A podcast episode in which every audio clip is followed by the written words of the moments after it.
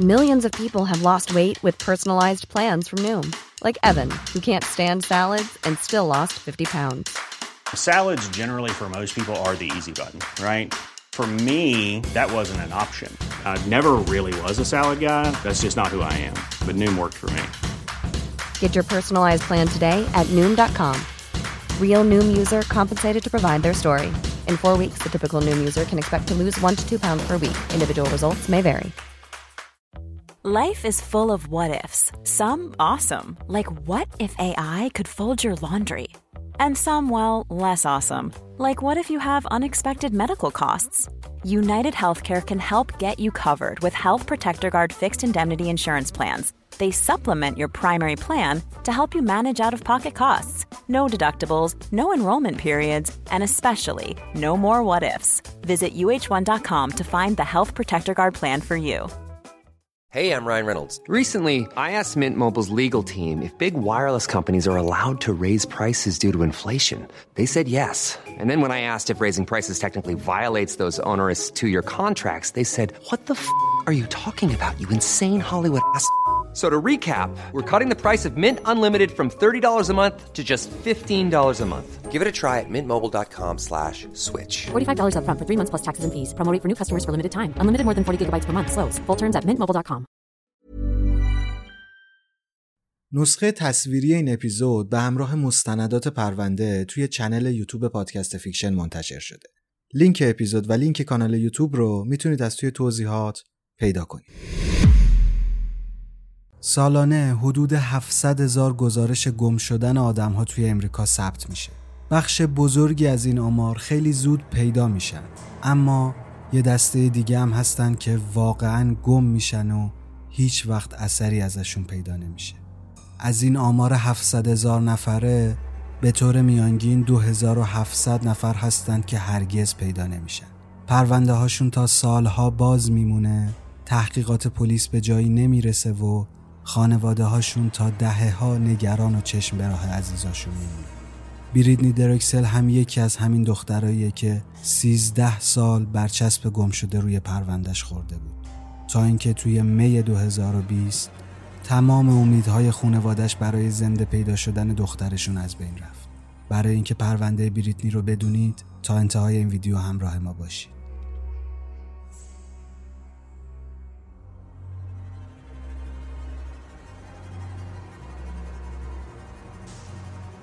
سلام، من امینم و به یک ویدیو دیگه از فیکشن خوش اومدید. امروز میخوایم یکی از پرونده های طولانی و عجیب امریکا رو بررسی بکنیم. پرونده ای که در اون دختری به اسم بریتنی درکسل گم میشه و همین 2-3 ماه پیش تازه پروندهش بسته میشه. بریتنی در 7 اکتبر سال 1991 حوالی سال 1370 شمسی در روچستر ایالت نیویورک به دنیا اومد. پدر بیولوژیکیش مردی ترک تبار به اسم جان بود و مادرش هم دان نام داشت. دان توی 16 سالگی از جان باردار شده بود و جان مسئولیت بچه رو قبول نکرده بود و دوست دختر و بچهش رو ترک کرده بود. دان تنهایی بچهش رو به دنیا میاره و مدت کوتاهی بعد از تولد اون با یک مردی به اسم چد درکسل آشنا میشه. دان و چد با هم ازدواج کردن و بریتنی هم فامیلی درکسل رو گرفت. خانواده درکسل زندگی خوبی داشتن، خوشحال بودن، با مشکلات اقتصادی دست و پنجه نرم نمی کردن و از گذروندن روزهای کنار هم لذت می بردن. زمانی که بریتنی چند سال بیشتر نداشت، متوجه شد که یکی از چشمهاش انحراف داره. باید یک عمل جراحی انجام میداد. به خاطر همین بعد از انجام دادن چند بار عمل جراحی، چشم راست بریتنی نابینا شد. بعد از این قضیه بریتنی همیشه به خاطر انحراف چشم راستش از لنز استفاده میکرد تا کسی متوجه انحراف چشمش نشه. به نوعی از این موضوع خجالت میکشید و خوشش نمیومد تا لنزش رو پیش کسی برداره. اگه به عکسایی که از بریتنی باقی مونده هم خوب نگاه بکنید، متوجه میشید که همیشه لنز داره و چشمش مشکل داشته. در آوریل سال 2009 بریتنی 17 ساله از مادرش اجازه میخواد تا با دوست پسرش به یک سفر چند روزه به ساحل میرتل در کارولینای جنوبی بره. همسفرهاش علاوه بر دوست پسرش چند تا دیگه از دوستای دخترش هم بودن. دان دوست پسر بریتنی رو میشناخت، اما نمیدونست بقیه همسفرهاش کیان. از طرف دیگه فاصله نیویورک تا کارولینای جنوبی هم نسبتاً زیاد بود. دان درخواست دخترش رو رد میکنه و میگه که این مسیر 1000 کیلومتری هم طولانیه، هم سفرهاشو نمیشناسه و هم هیچ بزرگسالی همراهشون نیست که مواظب اونها باشه، پس این سفر خطرناکه و بریتنی حق رفتن به اونجا رو نداره. همین مخالفت دان باعث میشه تا یک دعوای پرسر و صدا بین بریتنی و مادرش شکل بگیره. انقدر این دعوا شدید بوده که تا 2-3 روز قهر بودن. بعد از چند روز هم در 22 آوریل سال 2009 بریتنی به مادرش میگه که واسه فاصله گرفتن از این جو سنگین خونه میخواد 3-4 روز به خونه یکی از دوستاش بره تا آروم بشه. دان با این درخواست دخترش موافقت میکنه و جدی فکر میکنه که دخترش قراره بره خونه یکی از دوستاش. ولی خب بریتنی دروغ میگفته. همون روز بریتنی درکسل بدون اطلاع خانواده‌اش به سمت کارولینای جنوبی به راه افتاده. دوست پسرش به دلیل شیفت کاری که داشته از سفر جا میمونه و همراه این گروه نمیره. دفعه بعدی که بریتنی با مادرش صحبت میکنه دقیقاً 3 روز بعد از این اتفاقه. این دختر 17 ساله توی ساحل میرتل نشسته بود و به مادرش زنگ زد. دان ازش پرسید که کجایی و بریتنی گفتش که ساحل. مادرش نگران نشد چون فکر میکرد که منظور بریتنی ساحل دریاچه انتاریوه. تو اون وقت سال دمای دریاچه به 28 درجه میرسید و خیلی از نوجوانها بعد از ظهرهاشون رو کنار ساحل دریاچه میگذروندن. به خاطر همین شنیدن کلمه ساحل از دهن بریتنی خیلی برای دان عجیب نبود. دان سوال دیگه‌ای از بریتنی نمیپرسه و تماس رو قطع میکنه.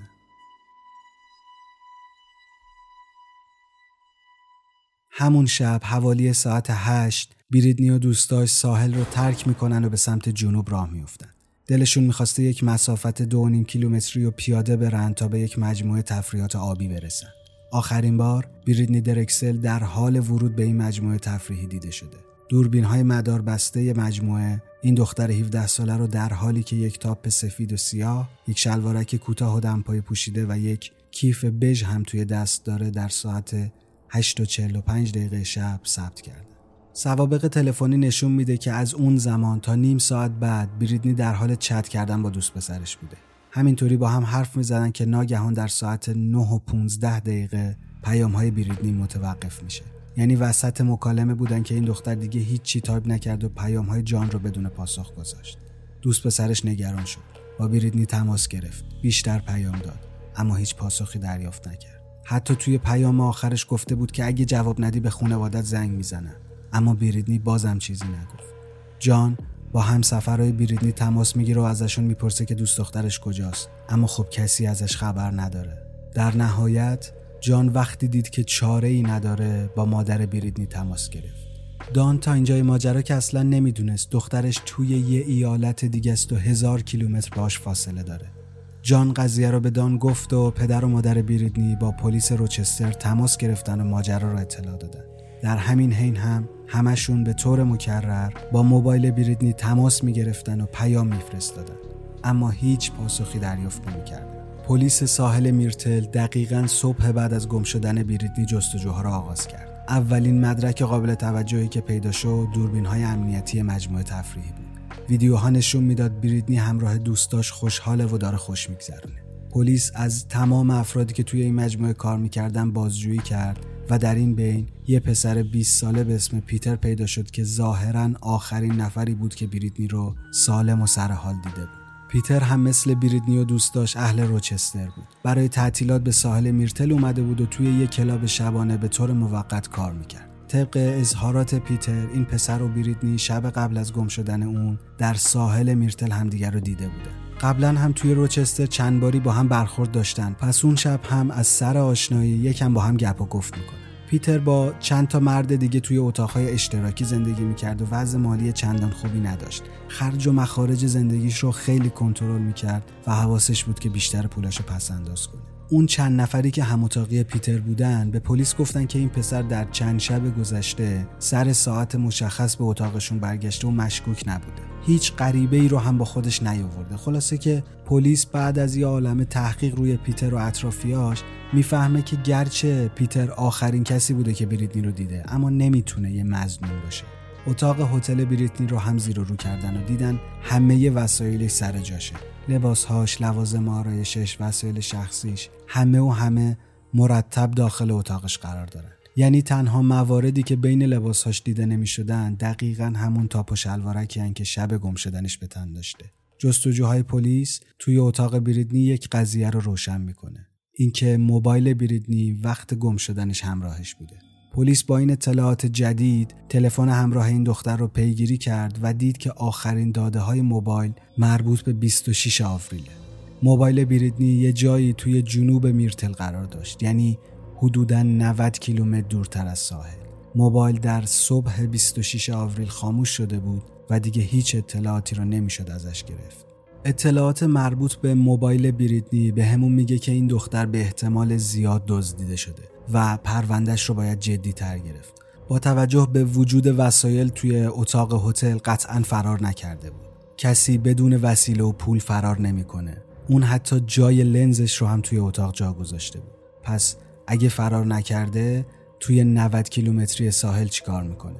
پلیس در این لحظه اطلاعات زیادی نداشت، اما با همین موارد کمی هم که میدونست خیلی واضح بود که بریتنی درکسل دزدیده شده. بعد از قضیه موبایل، پلیس میرتل به مدت 11 روز تمام سواحل اطراف و مناطقی که امکان داشت یه جسد رو توش پیدا کنن گشت، اما اثری از دختر نبود. تحقیقات پلیس شبیه به یک 1000 تو به نظر میرسید. نمیتونستن مدرکی پیدا بکنن، نه مزنونی داشتن، نه خبری از قربانی بود و نه پیشرفتی در روند پرونده. در این بین دان و پیتر، یعنی مادر بریتنی و آخرین کسی که بریتنی رو زنده دیده بود، خیلی درگیر پرونده شده بودن. با هم به چند تا برنامه تلویزیونی از جمله برنامه دکتر فیل رفتن، در مورد پرونده بریتنی صحبت کردن. پیتر توی برنامه گفت که بعد از اینکه پلیس بهش تهمت زده، خیلی از دوستها و اطرافیانش رو از دست داده و بین مردم بدنام شده. دان هم در مورد زندگیش بعد از گم شدن دخترکش صحبت کرد. گفت که یک روز بعد از ناپدید شدن بریتنی به ساحل میرتل رفته، اونجا یک خونه اجاره کرده و تصمیم گرفته که تا زمانی که خبری از بچهش نشه توی اون ساحل زندگی کنه. دان درکسل در سال 2014 گفت که بریتنی دختر سرکشی نبود.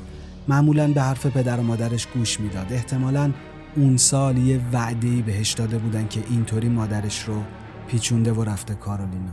دان حدس میزد که یک پیشنهاد مدلینگ یا موارد مشابهی به دخترش دادن و اینطوری گولش زدن. حرف اصلیش همین بود که بریتنی وارد قاچاق جنسی انسان شده. دان در سال 2014 اولین کسی بود که تئوری قاچاق جنسی رو برای بریتنی مطرح کرد.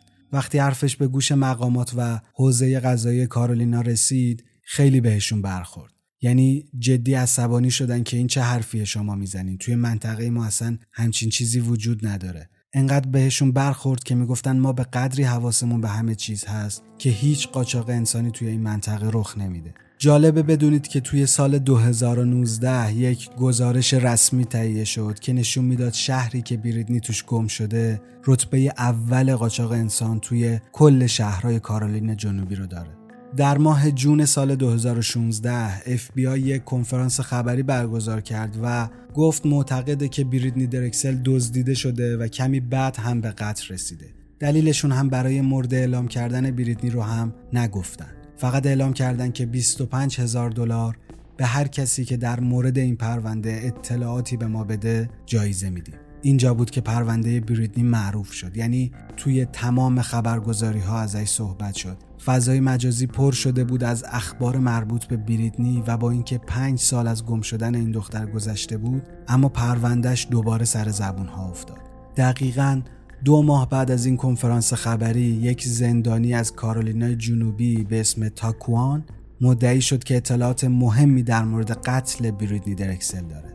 تاکوان به دلیل قتل در حال گذروندن حکم 25 سالش توی زندان بود و قرار نبود که حالا آزاد بشه.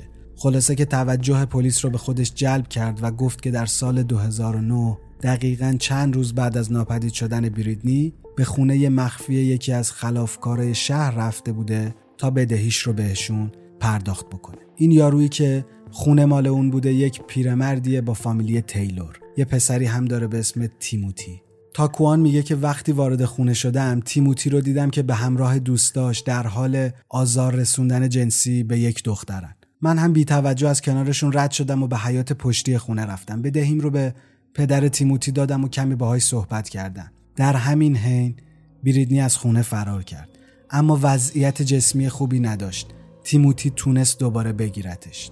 اون که خیلی از فرار بریتنی عصبانی شده بود، با شلاق کتکش زد و بعد هم با 2 گلوله این دختر 17 ساله رو به قتل رسوند. تاکوان بعد از این قضیه از خونه تیلور خارج شده، اما بعدن از رفیق‌ها شنیده که جسد بریتنی رو داخل پارچه پیچیدن و توی یکی از دریاچه‌های تمساحدار اونجا انداختن. باید بگم که اون اطراف پر از دریاچه‌هایی بود که تمساح‌ها توشون زندگی می‌کردن. پلیس اظهارات تاکوان رو بررسی می‌کنه و یک زندانی دیگه هم تا حدی این قضایا رو تایید می‌کنه. زندانی دوم میگه که تیموتی بریتنی رو از ساحل میرتل دزدید، به یک شهر دیگری برد، اونجا با دوستاش به قربانی تعرض کرد و بعد از اون سعی کرد بریتنی رو به افرادی که قاچاق جنسی انسان میکنن بفروشه، اما وقتی دید پروندهش انقدر سر و صدا کرده و مردم دارن دنبال این دختر میگردن، اون رو به قتل رسون تا یه وقت کسی بهش شک نکنه. جالبه که موقع اعترافات تاکوان تیموتی توی زندان بود. البته جرم سنگینی نداشت، اما کاملا در اختیار پلیس بوده. If you thought the only way to get a more defined jawline with natural-looking results was through surgery, think again. Juvederm Volux XC is a non-surgical injectable gel filler that improves moderate to severe loss of jawline definition and can help you achieve natural-looking results with little downtime. Even better, this improved definition lasts up to 1 year with optimal treatment. No maintenance required. Improve jawline definition for a smooth, sculpted look with Juvederm Volux XC. For important safety information and to find a licensed specialist, visit Juvederm.com. That's Juvederm.com. Not for people with severe allergic reactions, allergies to lidocaine, or the proteins used in Juvederm. Common side effects include injection site redness, swelling, pain, tenderness, firmness, lumps, bumps, bruising, discoloration, or itching. There's a risk of unintentional injection into a blood vessel, which can cause vision abnormalities, blindness, stroke, temporary scabs, or scarring. Talk to a licensed specialist to find out if it's right for you. If you're looking for plump lips that last, you need to know about Juvederm lip fillers. With Juvederm Volbella XC and Juvederm Ultra XC, your lip look, whether it's subtle or bold, can last up to 1 full year with optimal treatment and no additional maintenance. Find a licensed specialist and see if it's right for you at Juvederm.com today. That's Juvederm.com. Add fullness to lips in adults over 21 with Juvederm Volbella XC or Juvederm Ultra XC. Do not use if you have severe allergies or a history of severe allergic reactions, or if you're allergic to lidocaine or the proteins used in Juvederm. Tell your doctor if you have a history of scarring or taking medicines that decrease the body's immune response or that can prolong bleeding. Common side effects include injection site redness, swelling, pain, tenderness, firmness, lumps, bumps, bruising, discoloration, or itching. As with all fillers, there's a rare risk of unintentional injection into a blood vessel, which can cause vision abnormalities, blindness, stroke, temporary scabs, or scarring. For full important safety information visit juvederm.com.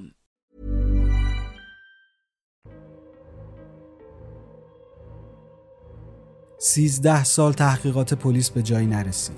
در اوایل می سال 2022، یعنی همین 2-3 ماه پیش، یک پیرمرد 62 ساله به اسم ریموند داگلاس مودی به کلانتری میره و خودش رو تحویل پلیس میده و به قتل بریتنی درکسل اعتراف میکنه. ریموند مودی یه پیرمرد معمولی نبود. جزو شهروندهای عادی کارولینای جنوبی هم حساب نمیشد. رفتار سالمی نداشت و گذشته سیاهی هم داشت. این مرد در سال 1983 در ایالت کالیفرنیا به جرم تجاوز، آزار جنسی و آدمربایی محکوم شده بود. در طی این پرونده 20 سال برای زندان بریده بودند و ریموند از 1983 تا 2004 رو توی زندان گذرانده بود. محکومیت اصلیش 40 سال بود، یعنی 20 سال بعد از آزادی رو هم باید تحت نظارت پلیس قرار می گرفت و به طور مشروط آزاد می بود. بعد از این اعترافات جدید ریموند، یکی از مامورهای نظارتی FBI میگه که نمیگم چیزی پیدا کردیم یا نه، اما مطمئنم که تحقیقات این پرونده پیشرفت کرده. ما گام بزرگی در جهت رو در رو کردن قاتل بریتنی با عدالت برداشتیم. تا اینجای پرونده اظهارات ریموند رو در یک طرف و اظهارات تاکوان و متهم کردن تیموتی رو در یک طرف دیگه داریم. سر همین قضیه یک دادگاه تشکیل میشه و یک عالمه اتفاقات قضایی پیش میاد. از تیموتی و تاکوان بازجویی میکنن و یک عالمه تحقیقات را میندازن اما به جایی نمیرسن.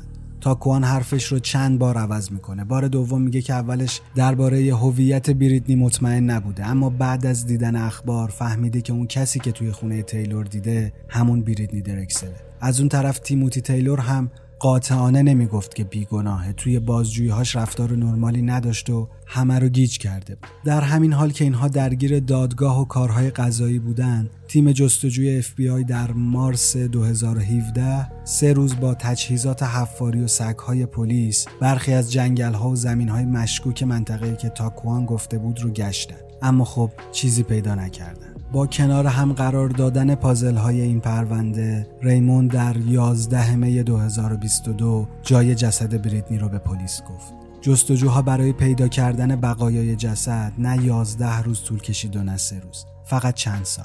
نیروهای پلیس استخون‌های بریتنی درکسل رو در عمق 1.5 متری زیر خاک در جنگلی نزدیک به شهر پیدا کردند. بعد از فرستادن استخون‌ها برای پزشکی قانونی، با سوابق دندون پزشکی و DNA بریتنی در 15 می هویت جسد تایید شد و خبر پیدا شدن بریتنی رو به خانواده‌اش دادن.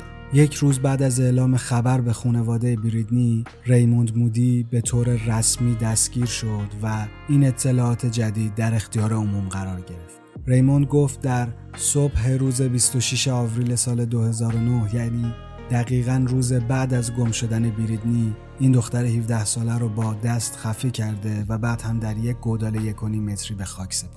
این که دیگه چه بلایی سر بریتنی آورده مشخص نیست، اما با توجه به سابقه ریموند دلیل قتل مشخصه.